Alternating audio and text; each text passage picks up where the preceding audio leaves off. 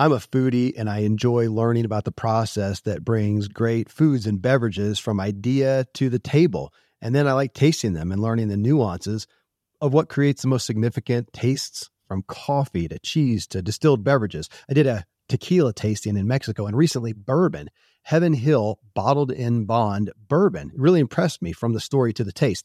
I grew up in Kentucky where horse racing and bourbon are famous, and I got introduced to Heaven Hill bottled in bond bourbon. It's produced by Heaven Hill Distillery, which has been and still remains family owned since 1935. And I'm impressed with the bourbon's ultra rich, smooth taste. And right on the bottle, it states that this bourbon is seven years old, which is actually three times longer than what's required to be certified as bottled in bond. I feel with beverages, the longer the prep, the better the taste. Being a bottled in bond product means it must pass a list of seven requirements that set the standard for this quality bourbon. So look for it at your local store. Heaven Hill reminds you to think wisely and drink wisely. What Drives You is brought to you by Ziglar, your premier source for equipping life and leadership coaches. Visit Ziglar.com and let them inspire your true coaching performance. Yeah. Welcome to What Drives You. I'm Kevin Miller.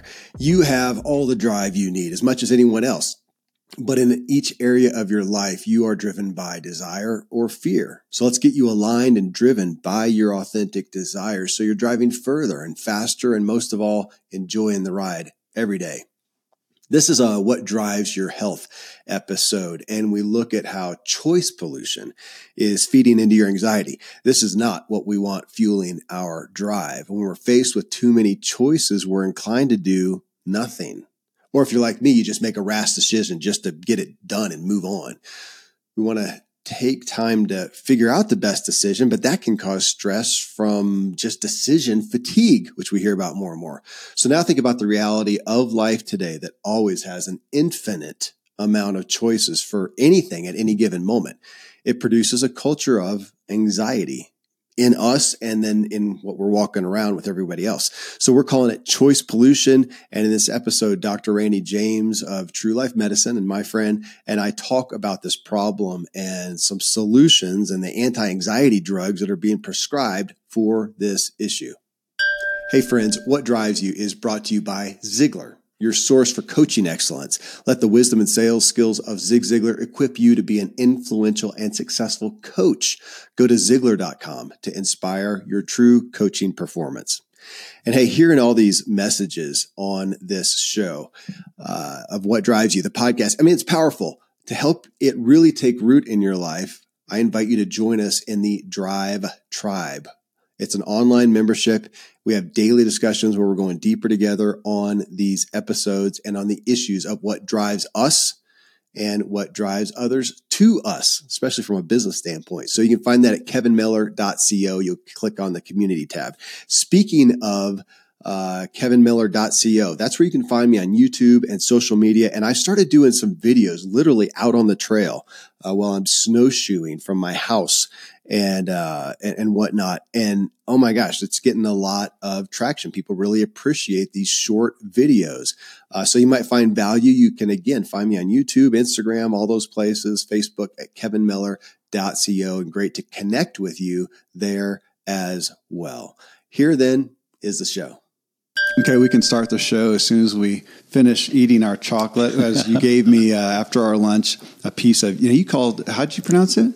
Ashkenazi. A S K O N, no, I N O S I E, maybe. Some of the best chocolate you'll ever have. Oh, you know why I said Ash? Because uh, the Jewish heritage oh. is Ashkenazi. But I think he is Askinosie. Askinosie? Yeah. Okay. Well, Shawn, the guy, he was a lawyer. It's a great show. I probably did it on the podcast uh, for everybody listening. I assume I did. I don't. No, I didn't. I did it. It was number two episode of my podcast.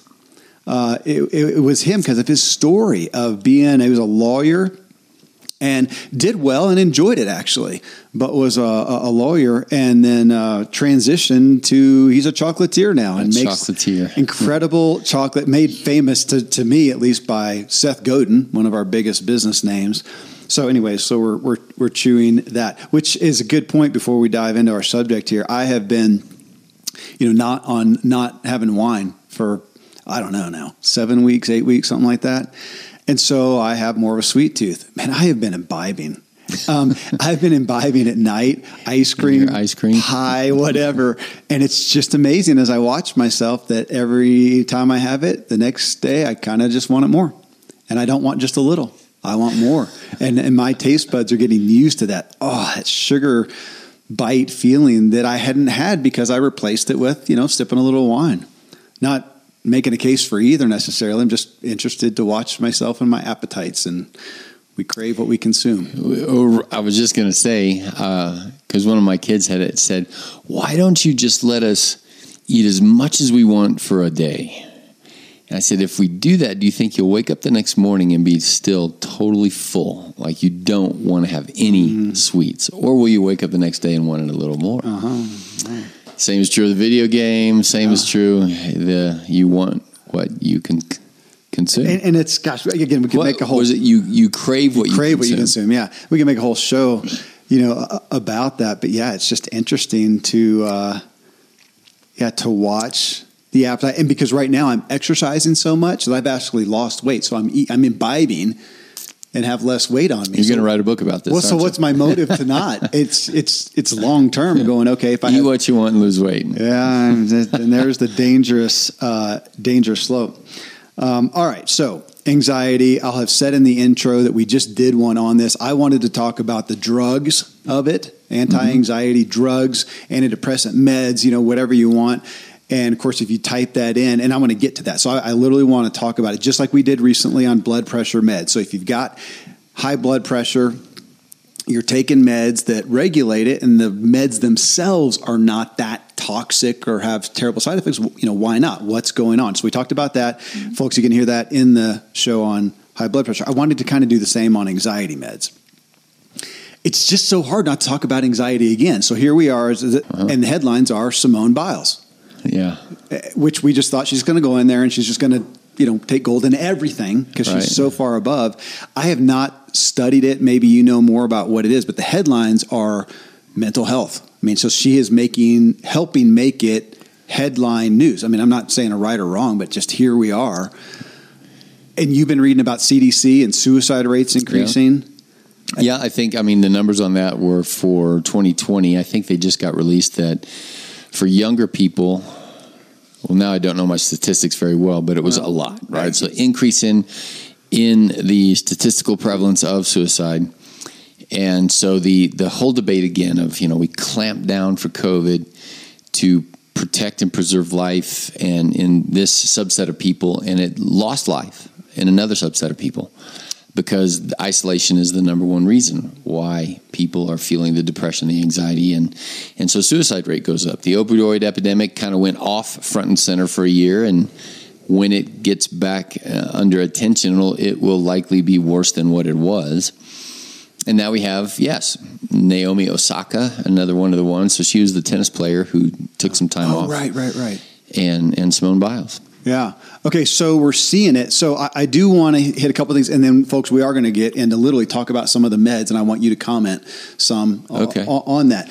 But when you type in anxiety, just anxiety, I, I'm, I'm loving this premise of just type it in Type it in, see what Google says. because that's what people are seeing. Yeah. Okay. So you type in anxiety. This is again, we're recording August second. Uh, we just had lunch. I, I looked it up a couple a couple hours ago. It was Fox News, written three hours ago. Back to school anxiety. Start prepping kids for return to in person learning weeks in advance, experts say. Uh, four days ago, medical news today debilitating anxiety, symptoms, causes, treatment, and more. Three days ago, Harvard Health postpartum anxiety is invisible but common and treatable. ABC News a day ago managing pandemic anxiety uh, amid fourth COVID 19 surge. Bay Area psychologists weigh in. Uh, so it's, it's it, what speaks to me or what concerns me is it's just getting, as you talk about with everything, to be normal. Any Right. stress, any possible eh, infringement on me that's outside of my comfort zone is now expected. And I, that's, I know this is a slippery slope because I'm not. Right. I don't want to minimize it, Right. but what's wrong that it is now a kind of an expected that you're going to have anxiety? And as we're going to talk in, in- about in a minute, what's the number one treatment for anxiety? A med. Yeah. Well, even before I met, I'd say probably sugar, TV, entertainment, distraction. Okay, well, I'm talking medical, medical, Medical, pers- yeah. How, how we're treating it by medicating ourselves is different. But I hear you saying this is what you you know told me years ago. We are not. My body does not have a deficiency of anti-anxiety meds. Thus, I need to take anxiety meds. Thus, you have anxiety. it has a deficiency or a what or, Imbalance. or, or an overuse of something else that's causing that. So here I'm gonna. So this is my. I want to throw this premise at you. I said I wasn't going to do it during lunch I want to talk about it here. I want to read something real quick to you. You probably know this, but if you'll bear if you'll bear with me uh, on this, I'm going to relate it to this. Okay, you ready? It's the jam experiment. So I've talked to I learned this in Okay. business a long time ago. I did not relate it to anxiety, but I'm about to and I want I want to hear your take on it and we're going to spend the first part talking this and then go into the meds. So this is a jam experiment. This is a business thing. This has nothing to do with anxiety as it was What does written. jam stand for? Uh, jelly. Sorry, jelly. okay. Like preservatives. Oh, yeah, Yeah, gotcha. like Uh-huh. Spread it on your toast. Like real jam. Okay, so this was written, this was in medium.com, a popular blogging uh, thing, written by a guy named Florent Geerts. So he's just related. And his story's been around forever, but I like how he puts it. He says that we assume that if we offer our customers more choices, so I want you to think about it in terms of anxiety. Okay. Okay. This guy types if we, we assume that if we offer our customers more choices, then they'll be more likely to buy our products, since it's more likely that they'll find what they're looking for. That's why most companies offer a wide variety of products, different types of jeans, cars, foods, you name it. Uh, that way, we think our customer can find exactly what he or she likes. But here's the paradox of choice if a person is presented with too many choices, he or she is actually less likely to buy. In 2000, in 2000, psychologist, I'm not even going to try to pronounce their names, from Columbia and Stanford University published a study about jams, about jelly. On a regular day at a local food market, people would find a display table with 24 different kinds of jams. Okay, so they literally set this up. Really, it really happened. Then on another day at the same food market, people were given only six different types of jams. Guess which display led to more sales? The six. The six. Now he doesn't say this in there, but I know it from the study uh, in, in more in depth. More people stopped to look at the display 24. with 24, but less people bought. So he goes on to say what they found was the big display table. Oh, it, he does say that generated more interest. People were far less likely to purchase a jar of jam than in the smaller display, ten times less likely. wow. 10 times less likely.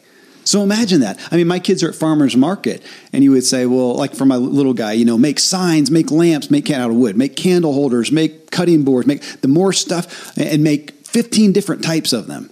And they're saying more people will stop by, but he'll sell more if he just has. A right few. now, he's doing just signs. So he says the study shows that while choice seems appealing at first sight, choice overload generates the wrong results. Choice paralyzes the customer. You know what? I'm going to stop on it. It does keep going there, but choice paralyzes. The, they found that the four criteria that motivate consumers to buy. Okay, so let me stop there because I want to read the four things here. But choice paralyzes. What's happening in our culture now? Yeah. We have infinite choice. Infinite. yeah. Infinite. Even to something that is presumed ironclad two years ago, whether or not my child would get up out of bed and go to school is now a choice.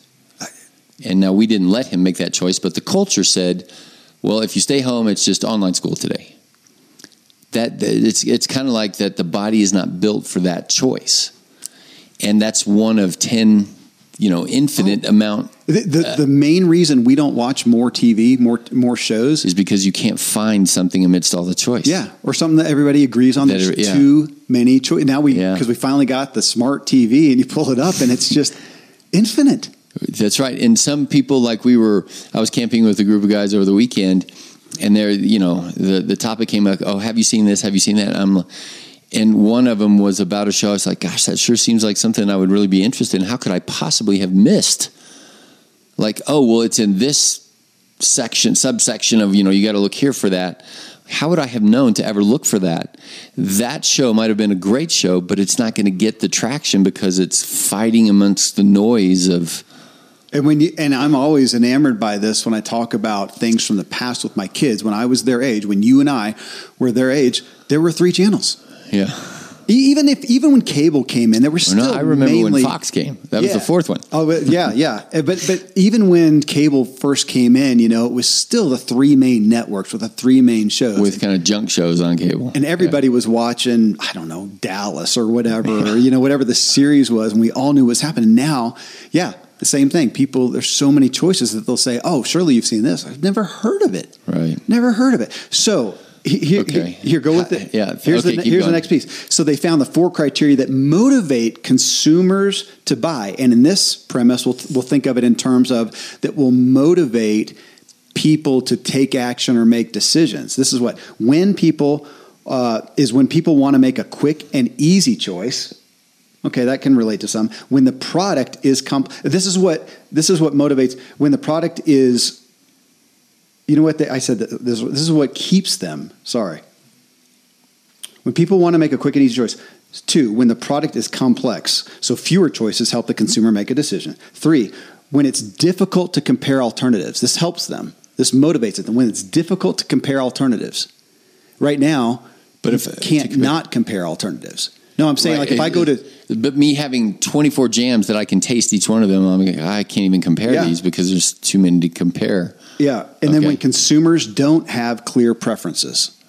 Right. I don't. I don't know what I want in the first place. Anyway, you give Yeah. me 25 choices. So here's a culture, and let's pick on kids right now. They don't know what they want to begin with. The choices that they're trying to make are, are big. Where am I going to go to school? Where am I going to get a degree? It's not simple, easy stuff. Um, it's sometimes it's. di- I mean, how do you really? Even though we've got a lot of comparison, if you're looking at going at this school or looking at going towards this career, I mean, to really compare it to go like, what's it going to be like? it, yeah. yeah, you're going to have to go do it. So it- it's it's hard to do it. And so we see this, and I wonder now. Here we over here, how much of our anxiety is just because we have an infinite amount of choices. It's so hard to make a decision. I have a daughter right now looking at going to to France, and the information out there is mind boggling, and she's struggling with being caught up in it. As opposed to if you and I wanted to go to France, this is before the internet Just go. get a pamphlet or a catalog and go, well, here's some company I can go with, and or just So just go. Well, I- well- If- if- you, you, yeah, you don't have the option of knowing, and part of the knowing of it is not. In fact, as a traveler, I will oftentimes I don't want to go to the internet and see all these awesome pictures of the Taj Mahal or whatever, Mm-hmm. because now your expectations are going to be set up. That's interesting that she's struggling through it. Here's another question. So, our kids now in young teens, and I, this last week, I, I asked them because I haven't asked in a long time. I'm like, well, what do you think you might want to do? And in my mind, when I was 13 and 15, I had some opinions. And, you know, all kids throughout all ages in America, at least the last 100 years, you know, fireman, policeman, doctor, lawyer, you know, drive a truck, something. And, and they just, they looked at me like it was inconceivable. Like, I, I don't know. I have zero conception of what I might want to be, other than they don't want to be a doctor. So they did say that. That's okay. Most of my kids at this point are not going, oh, I can't wait to be an entrepreneur. Yeah. necessarily. But, well, yeah, it was so. Maybe it's because the perception of choice is again, it's just so so prevalent. and the fear of missing out, the social media, that there's always something. I'm still enamored with that. And they do cite that as one of the reasons for anxiety. A top one is social media. But again, not to look at it, but just the concept of it that there is always something new. There's always another choice. Not today there's not only a new show to watch, there's a new network to watch on. And That once you binging Yeah. and there and you fear of missing out on this latest thing. And let's circle this back around too, because you said think about it through the context of anxiety. yeah. So here's an idea I've been wrestling with these last few days. In in Simone Biles, again, I don't have. I think it's there's the good side and the bad side, right? Like it's very good that we're aware of of mental health and those kind of things, but then the question is, what about resiliency? And I'm not going to use Simone Biles because I don't know her. I don't know what she was going through. Maybe she was suicidal and she's just like, I and have I to don't get out of this. tru- anything I read, it's media. I, I don't know what to trust. So yeah, unless I No, talk and, with her, and everybody you gets know. all angry at everything, Yeah. right? Like whatever side you're on. So let's just say that here's young people, and now it's front and center in the news. Would it be, and along with an epidemic of anxiety and suicide. So it's very, very serious now at this point. And I was thinking about it like this that we have a, that in the past, our mistakes, so let's take maybe even you and I and our, our grandparents, uh, the greatest generation, right? Like they fought a war, they did all this stuff, and there was lots and lots of evidence of emotional, of resilience, of, you know, buckle down and get the thing done and all of this. And it was horrific racially. Like mm-hmm. it was horrific and the, the, the men women situation was horrific a lot of times there's lots and lots of abuse and we don't want to look back and say see the women you know they could just buckle down and get through the day even though they were married to a jerk or whatever and and different races could just get things done or whatever so so now we've come to a place where that is a lot less it's a lot better mm-hmm. but our kids now so there's there's less need to be emotionally resilient and and now um, but there, there was some goodness to the fact that you could buckle down when you had to. You, you could weather a storm from within yourself. You didn't need to go to the doctor or get a pill. Or do you could say, okay, there was delayed gratification. There was a lot of those kind of things on the good side. And now these days, if I use the example of it, it's now flip flopped over here to where we have, you know, helicoptered kids or whatever. That there's that when a young person now encounters X Y Z stress, strain, they they don't have. They have lots and lots of emotional freedom. Like their emotions are paramount. We're going to acknowledge the fact that you're scared uh, or anxious or that this is a hard job. And in fact, it might be too hard to do that, so let's just not make you go to school or turn in a paper. Or we're going to give every little kid a different IEP. And if you have a kid who needs an IEP, okay, that's great. But at what point does it become? And so now we're over here into the infiniteness of the way I think and feel. Yeah. Justifies my anxiety, depression, um, and and I'm I, am i am no no longer expected to within myself come up with enough whatever you want to call it strength, resiliency. Mark Twain called it sand. Fortitude is what fortitude I. Fortitude. Yeah. To do the thing. Grit. Uh, grit. Some uh, I can't remember the lady's name who wrote a book in the past couple years. Great book on grit. So yeah, I uh, I Mark Twain called it sand, and you can just imagine yeah. if you know you you punch a sandbag, that that's not moving. Um, and somewhere in the middle is is the right answer for different people at different times for different jobs and and all of that. Uh, but it seems like today we've now swung the pendulum over to where we've we've that emotions are preeminent.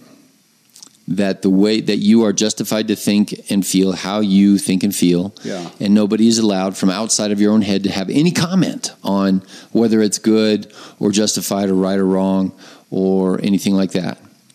And and so what i'm seeing is that what that teaches our kids is knock yourself out go and get emotional get in touch with your feelings get in touch with all that but now we're into this infinite choice place, and there's no borders.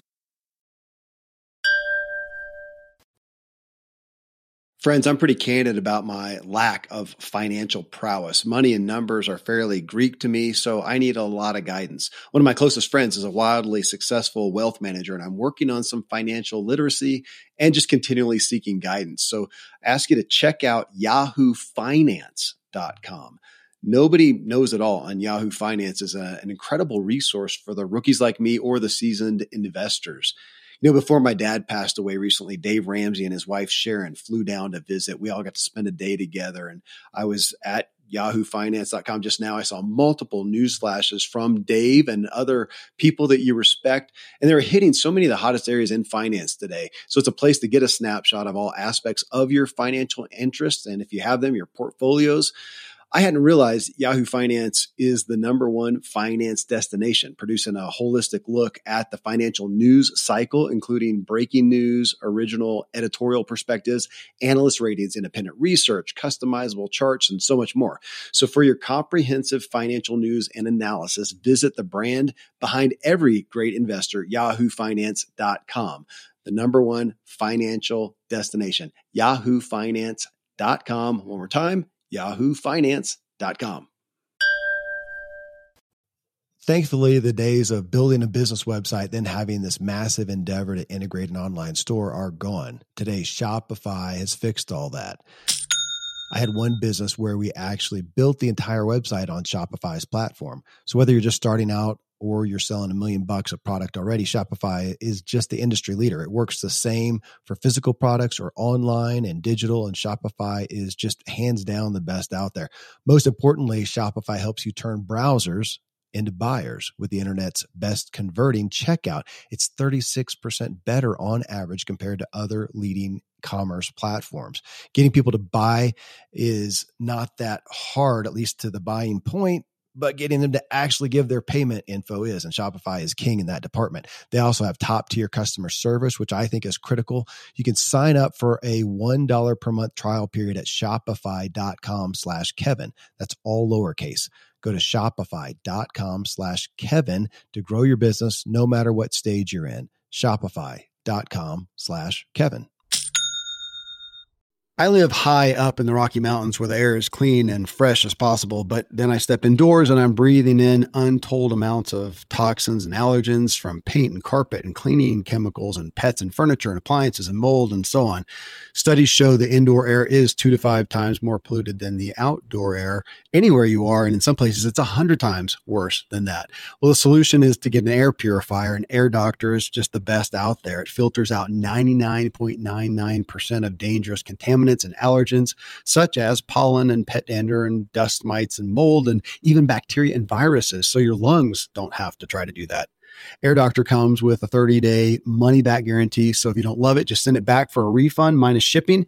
Go to airdoctorpro.com. You can use the promo code Kevin, and depending on the model, you'll receive up to 39% off or up to 300 bucks. Exclusive to podcast customers, you will also receive a free three year warranty on any unit, which is an additional $84 value. So to get the special deal, go to A-I-R-D-O-C-T-O-R-P-R-O dot com. Use promo code Kevin.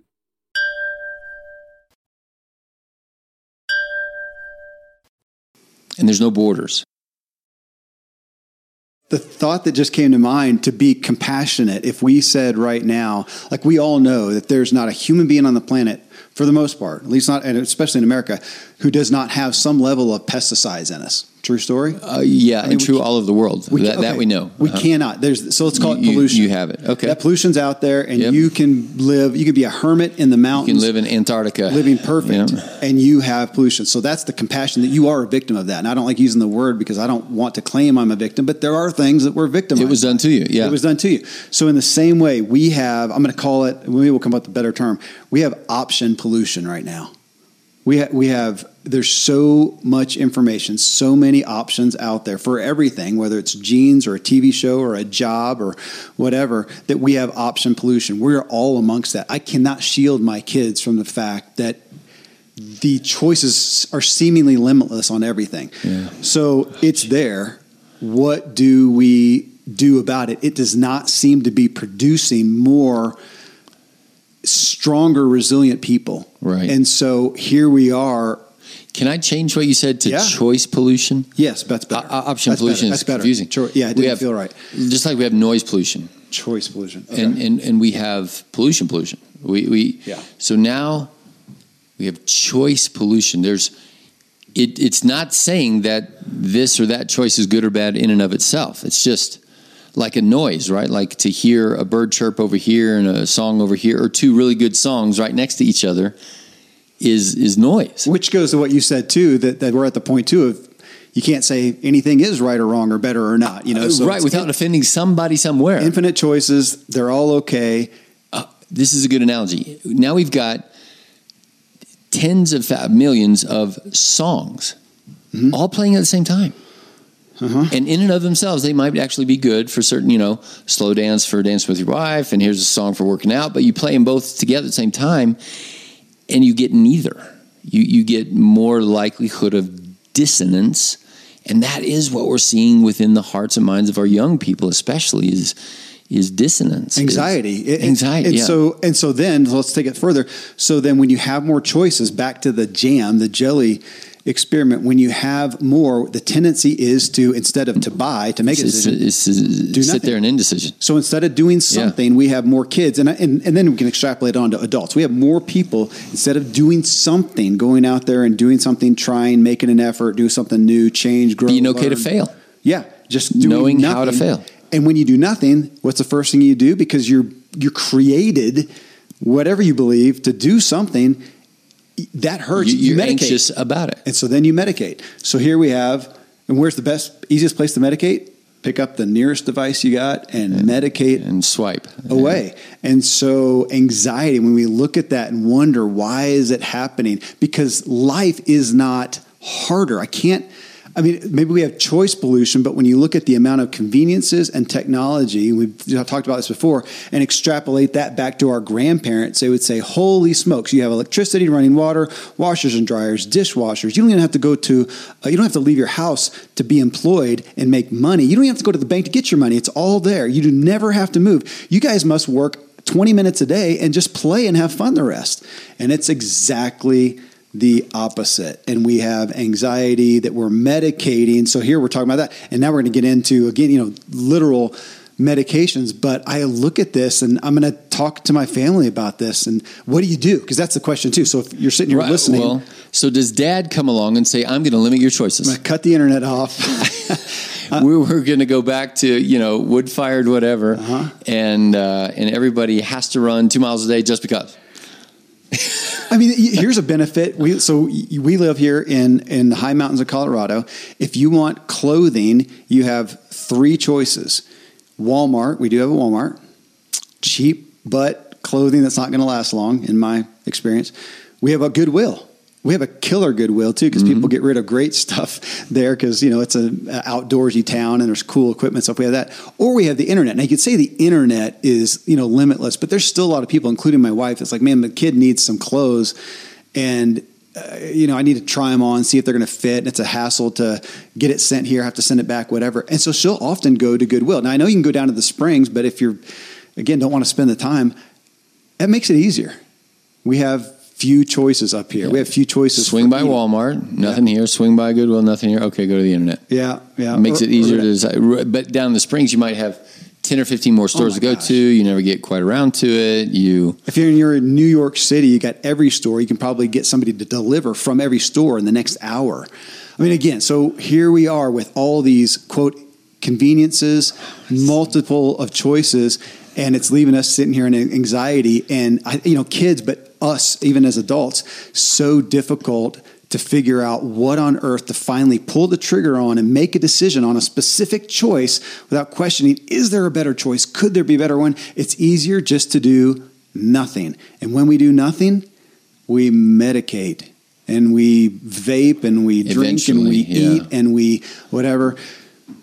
I, I get so this this is giving me some anxiety right now yeah because and because you can't beat it. I don't Uh, think. well, like you said, eradicate. we have choice eradicate. pollution. It, it is not eradicable. Mm-hmm. Okay, and on this camping weekend, it was a bunch of guys with teenage kids, Yeah. and so we're chatting about this emotional resiliency, or do you toughen them up? Right, like now, how much abuse has been done to some kid to toughen them up? Right, like that's that's the theme of the movies we see these days, and and and all of that. Um, and, so- and so when choice is there, and my frustration is do, do we manufacture borders? I, or, or trauma or hardship or whatever. You tell the kid. A failure. Do we manufacture a failure to teach them how to fail? And, and of course, we're saying, well, no. But how then do, if, if the system, like they're not allowed to fail in school, they're not allowed to fail. And even like the other day, one of my kids, uh, who's 13, and I'm like, you know what? Why don't you walk down and get yourself a haircut? It was like I was asking him to walk to New York City. It's like, but, but I'll have to talk to somebody I don't know. And I'm like, yep. I, and I was just, And the ben, the benefit, of course, I'm thinking about when I was that age. I had my little BMX bike, man, and it was freedom because I could ride. And I didn't even think about how many miles it was. I'm free. I can go somewhere. There's no other options, and there's nothing to do at home, man. What a gift! Well, in hindsight, But in at hindsight. 13, did you think It was a this gift? is so awesome that I have to ride out two miles in the No, heat I to my friend's house? Couldn't wait to get my car so I could go faster and yeah. That that that's what I, we're saying. I think that the world today is through ingenuity and entrepreneurship, providing us choice upon choice upon choice, in uh, with goodness at its heart. But the consequence has been infinite choice, which tends to create a new and younger generation that does not know how to have and develop emotional resiliency. And that when hard things happen as they typically will do there's there's there's a you know the knee jerk reaction into whatever the quote unquote medication is Yeah. Even if it is the 20 year old who's still relying on dad to make choices for him And, and we are talking about this, and I want to bring it to us, and we are suffering from the same thing. Man, when whether there's there's nothing we could make out a whole list of the things that we have infinite choices, and it is so difficult. Even if we find one we think is good, at this point, I just assume there's no way I'm making the best choice. It's impossible. There's always going to be something out there that's a better. It's a better deal, vacation deal. There's a better car price. There's a better loan and you'll rate. never even get to know Yeah. And I'm going to make this decision, and in a couple weeks, I'm going to find a better option. I, and I've just got to make one at this point. which that in and of itself can create anxiety Anxi- Anxiety, Yeah. doubt, anxiety. I don't have the confidence and assurance that I did way back when there wasn't. So again, back to what you now coined choice pollution. So we are suffering under that. We can't stop it. It is by proxy. Causing some anxiety. What do you do about it? I mean, that's another show. I, I don't know. I just wanted to talk about this. I don't know. It's, it seems like Well- lim- limiting options to some Uh, degree. but- yeah, I th- uh, well, we have talked about this in such a way as to say, look, you're a human being. It doesn't really matter one way or the other. If you have limitless options from 10 p.m. to 6 a.m. and you're going to watch TV all night long, you are going to not sleep. And so you have to put in a self border that says, okay, well, seven hours a night, there's a border.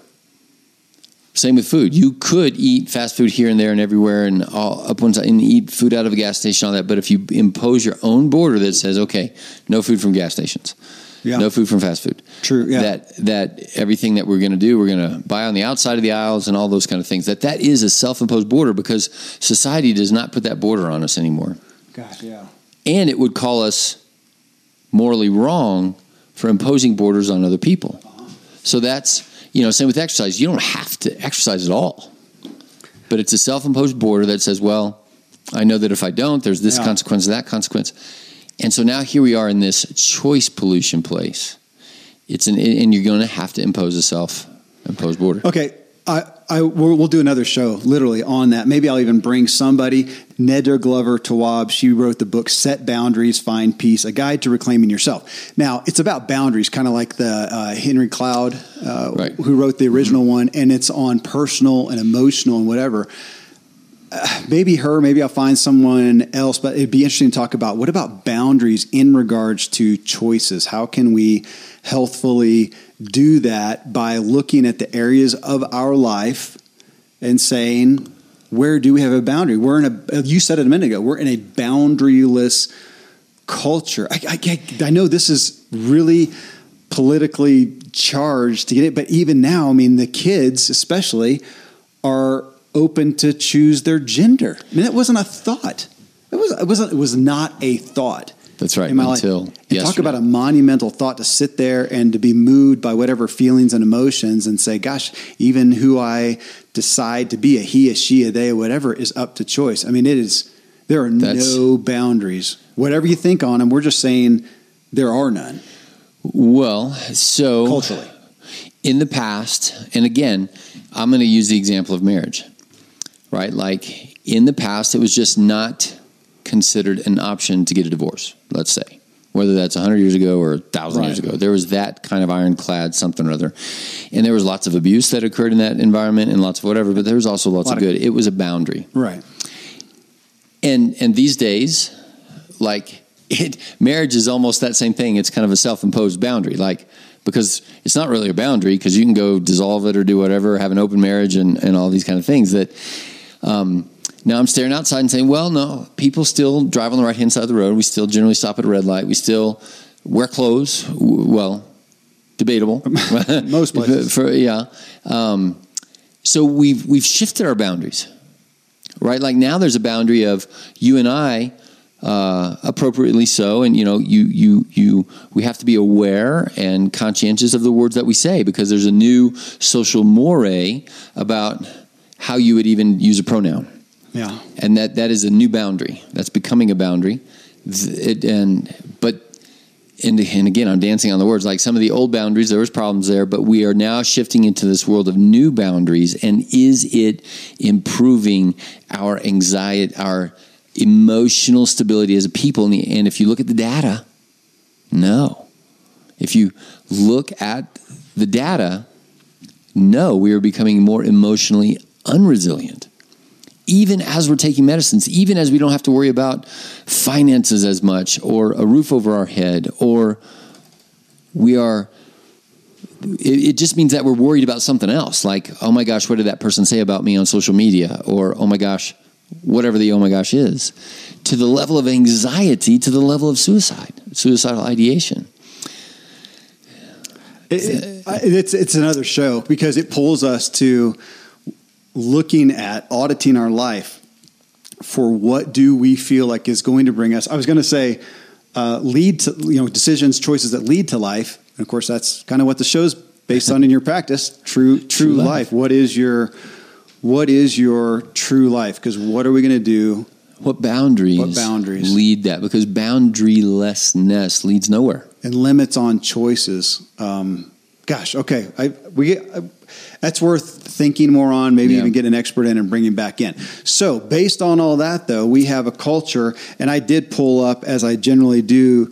You know the stats and on anxiety gosh, we've got uh, 40 million adults in the United States, age 18 and older, or 18.1% of the population, uh, anxiety disorder. So that's clinical, right? That's a clinical saying you have an now. Right, that's a diagnosis. It's not saying it doesn't go from the like pre-diabetes. You know, it right, doesn't go no. to pre-anxiety. No. Um, but anxiety disorders are highly treatable. Yet only 36.9 percent of those suffering receive treatment. But I mean, again, that's with a an anxiety disorder. And I would say, well, like you do, everybody is on We're all on the spectrum, the scale. So yeah. I did not look. I, I, should have. How many are on? I don't know if I could find that. How many are actually on meds? So let's get to this because I just promised that we would on the meds. So if I do have anxiety, so here I am, Kevin, and I'm dealing with finances and relationships and choice pollution and and all these things. So my anxiety is up I can come to you as a doc, as an MD, and say, I have anxiety. Chances are in traditional medicine, you say, okay, here is a med. If I take that med, and I want to go through some of the specifics, if I take that med and it does, it helps, then I'm good. Med doesn't have any huge, I mean, we're not talking about one of the worst pharmaceuticals doesn't seem to have huge well i don't know you can tell us yeah. you know side effects because we'll go through some of the others and they all have they all do have some but if it's not huge should i be good and i just take that for the rest of my life because as you always as you taught me the medications initially pharmaceuticals were initially made to, to treat an acute problem so I have acute anxiety. I'm, gonna, I'm having panic attacks, whatever. It's, that's to treat an acute problem and then figure out what's causing it and get you off that. Today, we don't do that for the most part. You just take the med, it regulates it, we find the right dosage, you take it for life. And we're used to people, I mean, at age 50, we should both be on a handful of pharmaceuticals. Just the norm. And it is the norm in America because that's kind of the way the society has gone. And I, we want to be careful to say, okay, we're not going to stigmatize this. It's not good or bad. It's it's a tool for resilience, right? That's what people want is I don't want anxiety, I don't want depression. What would we call that? Not anxious, not depressive. And I'm going to say it's emotional resilience. You're able to bend in the wind one way or the other on a good day or a bad day and it doesn't tip you over into anxiety or tip you over into depression.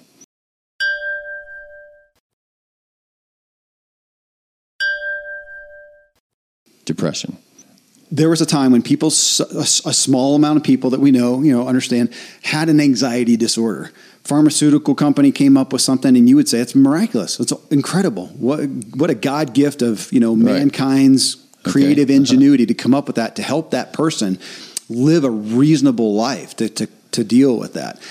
Um, now here we are, and it's being used. Gosh, it's, it's so hard to be politically correct with that, but it feels like it's being used like candy. It's just you know everybody's well, right, because the system taking that acute thing every day is built for that, right? It's built for what a hundred years ago, uh, you know, pre nineteen seventies or whatever was a clinical diagnosis of man. This is acute anxiety, panic attacks, debilitating, whatever. Yeah, and this person is not going to succeed in life unless we help them.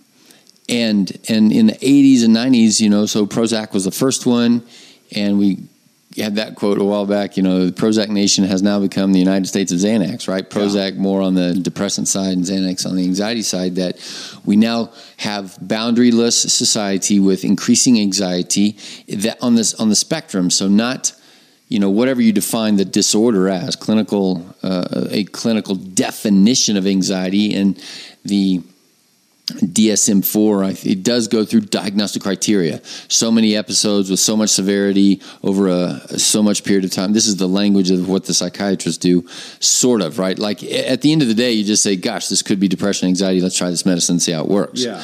And so the system is set up that way to help people feel better faster. Right. Right. Because we we have a people that doesn't have emotional resilience, that doesn't want to feel bad for very long. And I get it. I don't want to feel bad either. Right. So so in comes the medicine. And these are mostly on the on the front side, the serotonin, uh, selective reuptake inhibitors, or the SSRIs. Of which, well, I, have got a little list here. I was going to throw at you. Can we, for this sake of this conversation, throw out to some degree tra- like significant trauma? I mean, trauma. If we look it up, we would say that everybody dealing with anxiety is having an adverse a response, a traumatic response to whatever. To whatever. That I didn't pass a grade, that I didn't get in the school that I want, that my boyfriend left me, that whatever.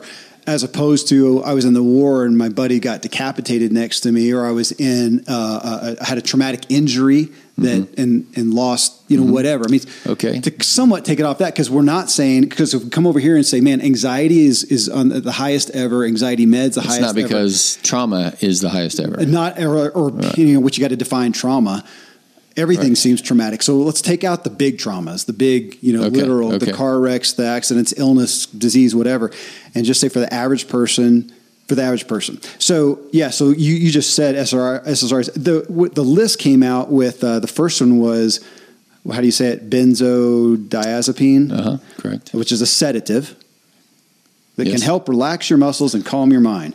Uh, Buspirone uh-huh. How do you say that? Uh-huh. Is used to treat both short-term anxiety and chronic, long-lasting anxiety disorders. this is funny. This is again the first thing that comes up. It's not fully understand understood how diazepam works. Uh, no, I and in fact, as you're, I mean, I can rattle all these thing, kind yeah, of yeah. things off. Well, that, then, that this then is, make them fast. Then antidepressants, you know, are next, and you've got I don't know whatever. Right, that's that the is. SSRIs. SSRIs, okay. And then the tricyclics, which nobody uses anymore. MAOIs, nobody uses anymore. And and on this list is not the SNRIs. Did I miss that one? No, they probably just didn't come up. But SNRI, so so so that's a relatively older list. And now we've got so uh, uh, serotonin and uh, norepinephrine. So you always mention dopamine hits, right? And so serotonin, epinephrine, norepinephrine uh, histamine, dopamine, all of these are neurotransmitters. And so people recognize it, rattle off the biggest, the primary names people know. You would hear, hear uh, Paxil, Prozac, Zoloft, Xanax, and uh, well, Xanax is a benzo, oh. and and they list that, but that is the last one we would choose. Oh, right, like okay. uh, in the MAOIs and tricyclics and stuff like that. That's so that's a pretty old list. If somebody and, comes in here, a patient that you have that's yeah, what's my dealing? Zoloft? It's okay. just you know I'll choose Zoloft Oh, oh is that was that me? Yeah. Okay. Okay. So I've told that story. So this was, I don't know now, four years ago, something like that, and I was having adverse effects to what felt like trauma to me. Finan- oh, it wasn't even so much financial, but I was dealing with some renters, and I think just dealing with a lot of stuff poorly in my life, trying to be Superman, trying to be eh, way too in control of my life and my family's life, and I just found myself like I'm I'm freaking out. i I'm 40, however much I was, some years old, and I'm I'm I'm unwell. And I, my office at that point was right on the other wall. And I came in and he said, "Man, I'm I'm wigging out, and I can't afford to do whatever you do when you wig out. Can you help me?" and, and you, when we talked about that's, it, but I was begging. I was, "Man, just give me. I, I need some so help." If we can use you as an yeah. example, that's yeah, yeah. that's you know, because now's not the time. If somebody says I'm wigging out, we don't say, "Well, how's your sleep? How's your marriage? How's Yeah. your dog? How's your whatever else?" I was coming to you with a cute. like right now, I, I I don't know that I'm going to be able to perform my job as uh, you know provide money and, and a stable home with with this wigging out stuff. So then we say, okay, we'll talk about all, all those other things later. But right now, let's use a medicine. Yeah. Thank God we have these options to try, Zoloft and Paxil and Prozac, and and, and I would say in the field of psychiatry, those guys. This is the waters that they swim in all the time. So they've got a list of 50 of them or whatever. And, you know, then they'll get the details of you and age and this and that. And they'll have a much deeper profile of personality that they would connect with Prozac versus BuSpar versus, versus, you know, uh, Paxil or Pamelor or, or whatever the things are. And, and so Zoloft, I think, is, is like you said, safe. It's been around a long time. Uh, there's, there's multiple f- iterations of family now where you've got uh, uh, Celexa became Lexapro became whatever the thing is now, and there's there's a lot to choose from. Now here's the frustration, and you might not remember this, but we said, all right, here's here's the medicine. Let's start. You might feel better in about six weeks. D- yeah, be, but- well, there I'm a bad test case because I took it for like 30 days. I didn't really feel anything, but I was also changing. I was Changing also, the other things. That's getting a grip on holy smokes, this should not be happening. I started to look That's at right. my life. So the wig out factor went down. yeah, and so I just discontinued. But which is how most people take those medicines is because the wig out factor tends to be oh my gosh divorce i lost my job we just moved it, uh, it was a wake up call. and it, w- w- well, it tends to be transient Oh, because then something else happens and Oh, it's okay. it's better or it's worse okay, right so okay, that's fair. So Like- I, I took steps to make it better. I was I was not. that's right you s- and and i had spoken to the fact that okay here's the medicine Yeah. but you've got to be become the kind of person where this isn't And again, to have compassion, this was not a specific one thing trauma. I was just letting life build up and my own anxiety. and you I were was- wigging out but you were not suicidal you were not doing those other No, I wasn't. But it, again, it wasn't like I got, got. I just got contacted by somebody to be on the show that I think I'm going to have on, and a significant part of her story, she was raped. I mean, that's a different animal to deal with on a daily basis in regards to. So I was or not that. and or like you mentioned that kind of trauma like yeah sure right? Like that. But what if somebody wasn't raped but they still feel like i'm a threat to myself. I am wigging out so much that i have held a gun in my hand and i've thought Yeah, about it. yeah. all right? Doesn't matter what the trauma is at that point or if they just didn't you know the crayons melted right? It doesn't matter. Let's not talk about the crayons melting or what, why you don't have emotional resiliency. We've got to get you out of this pit. Okay. we've got to get you safe and so, I, you know, not you, but if somebody's in that category, especially younger people, I'll say, okay, look, you have to take it. You're agreeing with me that you're going to take this on a consistent basis. And number two is we're going to get your mom or dad or parent, or or even if you're in your 20s or whatever, a spouse maybe, and you have to give them permission to get in your business. Like, how are you doing? I'm fine. No, no, how are you really doing? Because people don't want you on their back or whatever and then and then you have to follow up with me and and all of this because because conversely all these medicines especially in younger people the, the their black box warning they transiently increase suicidality they can i should Okay. say they don't do that they and the can well, and speak on the. You know, I don't know if you want to get the side effects, but the I mean, these are. I did read this was head. You know, right at the top of the list. If you are taking any of those for, I don't know if I wrote it down, two weeks or more, or something like that, you can't just stop them. Then you have to. probably longer along the Oh, two month or more kind of oh, side Oh, effect okay, that yeah okay. you you'll go through if you're taking a higher dose of serotonin one of those medicines and you just stop it then you can go through serotonin withdrawal syndrome So is that fair to say? Once you start taking them long term, your body is going to develop a dependency, which Yeah. may be Yeah. good if you're still at that if anxious state. yeah Now, so again, so then we're back to just like the blood pressure medication. Are you okay if I if I take if I let's go to my story if I had taken those and and said oh my gosh Yeah, Man, I, I- clearly feel better. then I feel would have said, then don't even question it for six months. oh okay Six months, just take it. Don't even think about it. But unless you change these other things, there's no chance that at six months you can wean off. and the reason to wean off so go to there the reason Well- to wean off Well, there, like you said, there's many people who will take these forever, like their blood pressure medicines, cholesterol medicines, and there's low chance of harm and low chance of risk and that kind of thing. So let's say I, I want to pull that out because again, that's to my mind that's kind of new that we talked about in the blood pressure. The medication, the long term effects of the medication itself may not be bad. I mean, it's it might even be good. it might even be good. So it's not like, uh, gosh, I've been taking these SSRIs for you know five years and I it's have a, it's brain an works accumulative badness. Yeah, to- you're no. saying no. So that, then we're back into, but the thing that it is regulating is still going on. If I came off that med and went back into anxiety, back into an unhealthy state, then you're, as the functional medicine, like saying, what is it that's underneath here that you still haven't dealt with? That still has a Yeah. consequence. Yeah, and, and remember, you might not ever get to know that. That's infinite. Right, like because there's a genetic piece, there's the pollution piece, there's it's just infinite. So there's going to be a subset of people that I, I hate to tell you this, Kevin Miller, that live with great nutrition, exercise, sleep, my body, and all this kind of stuff, and still need Zoloft. Okay. right? And, and uh, okay, thank God we have a medicine and a system that can pay for it. But we live in a, in a society and a system that doesn't want to address these underlying things very much. And so we have this massiveness of the amount of people who are exposed to, or in pre anxiety or anxiety.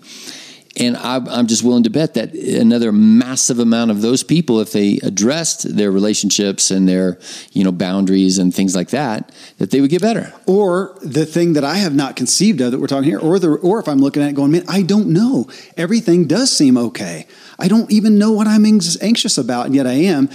To say you live in a world where choice pollution is, increasing. is, what, is a factor. what if sure. it's nothing from your childhood? It's no specific thing that's even happening in your life. You are taking good care of yourself, and yet if I do that, we also know. Except, but I have uh, toxins inside me. I have uh, pesticides and Not only that, you have a history of toxic thoughts. yeah, Not only that, you're a human being. You can invent toxicity right now yeah. and invent fear. And it, it, it will your body will respond to an invented fear And even no no different. and even the environment that we were in because my anxiety goes up in a city it just does now i'm obviously a country boy living up here in our little mountain town um, but my anxiety now i'm not saying that cities are bad i'm saying i respond adversely to the busyness of a city Yeah. I do. so that my my uh, anxiety is going to go up i it would if we were playing heavy metal music Yeah. if piping it Yeah. here in the office, my anxiety would go up. Um, I struggle with that with conflict significantly. Sure. And you could treat that with serotonin. But it's kind of like, what's the point? Or, I mean, or here in Colorado with marijuana, I can treat it with wine, multiple glasses of wine. Yeah. maybe I'm doing that with pie now. uh, uh, ice sugar, sure. I mean, I, I enjoy looking forward to it, and maybe I shouldn't so much. And, okay, But the the thing we're, that we're saying is what you just mentioned as city and heavy metal music for most people is this thing called a job, kids, right, uh, a spouse. Like you can't run away. Well, you you could, but it's not just turn the heavy metal music off. Or let's say cities make you anxious, but you live in the city. And and so then in that situation, yeah, sure, you could you know up and move. Or people, and we talked about this when we talked about telomeres. People that live in unsafe environments. Well, that's many many people, or who live in an abusive relationship with parent or or spouse, or uh, very very low socioeconomic where tomorrow's meal is not assured. That weight on you should cause anxiety. Well, yeah, as you say that, it's my response to that. Because if we go to, you know, wherever third world country where they never know if they're going to eat the next day, they're kind of at peace with it. Uh, They it's Maybe. life. I mean, I don't well, know. some of them. I mean, that's that's the testimony. Not too many humans are at peace with not eating. True. So we don't know, still- right? okay. But we can go right down in our city, our hungry kids, and and and and and, and in America, yeah, I, I agree with you. There's going to be another nuanced layer of we live in the land of plenty, and yet even if kids are eating, you know, McDonald's every day, they're still malnourished. Yeah. So th- we're back to the this, this complexity. Let me hit one. Well, speaking of complexity, let me hit one compassion piece. Then we did a show. I don't know how long ago on genetics. So if we take ten people, we take 10, 10 of us. Okay, we're about the same age, very same lifestyle, a lot of the same background as far as our upbringing and everything. We take ten of us, and we let X event happen: bankruptcy, uh, divorce, uh, lose a child, uh, whatever.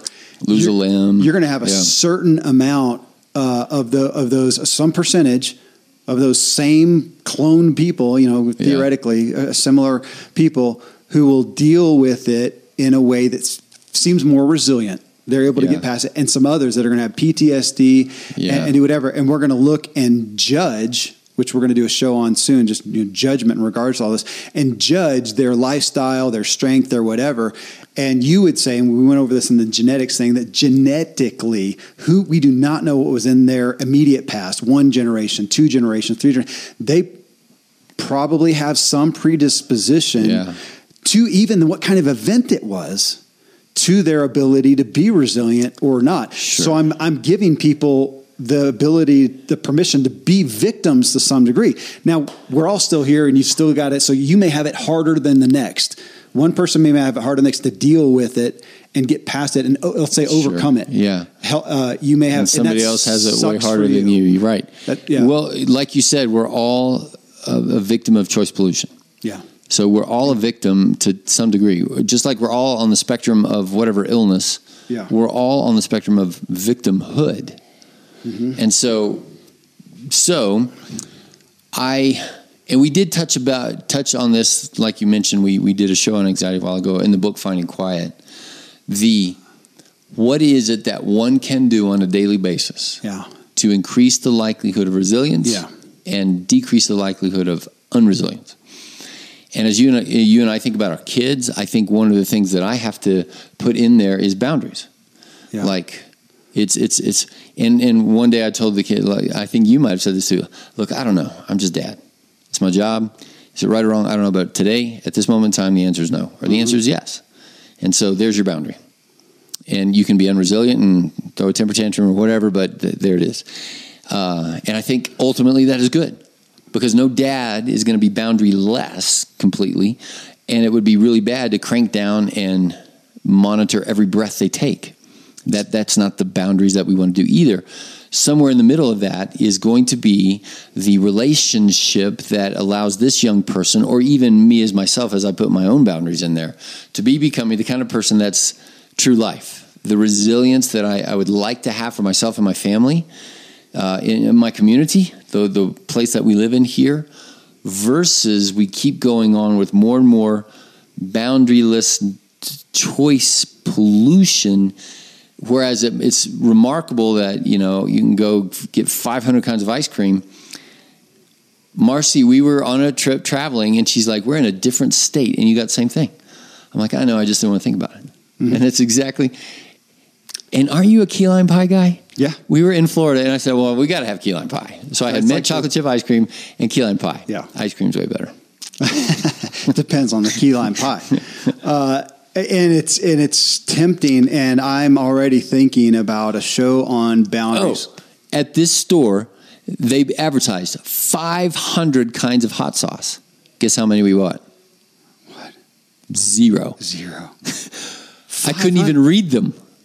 Yeah, it, yeah. There's a just- wall it's of over- bottles of hot sauce.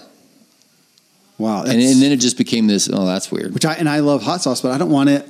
The, the, the decision fatigue. It- I just rather just You have some key lime pie. Yeah, I'd, I'd rather just I'd rather just bypass it. And so, what Yeah. can we do?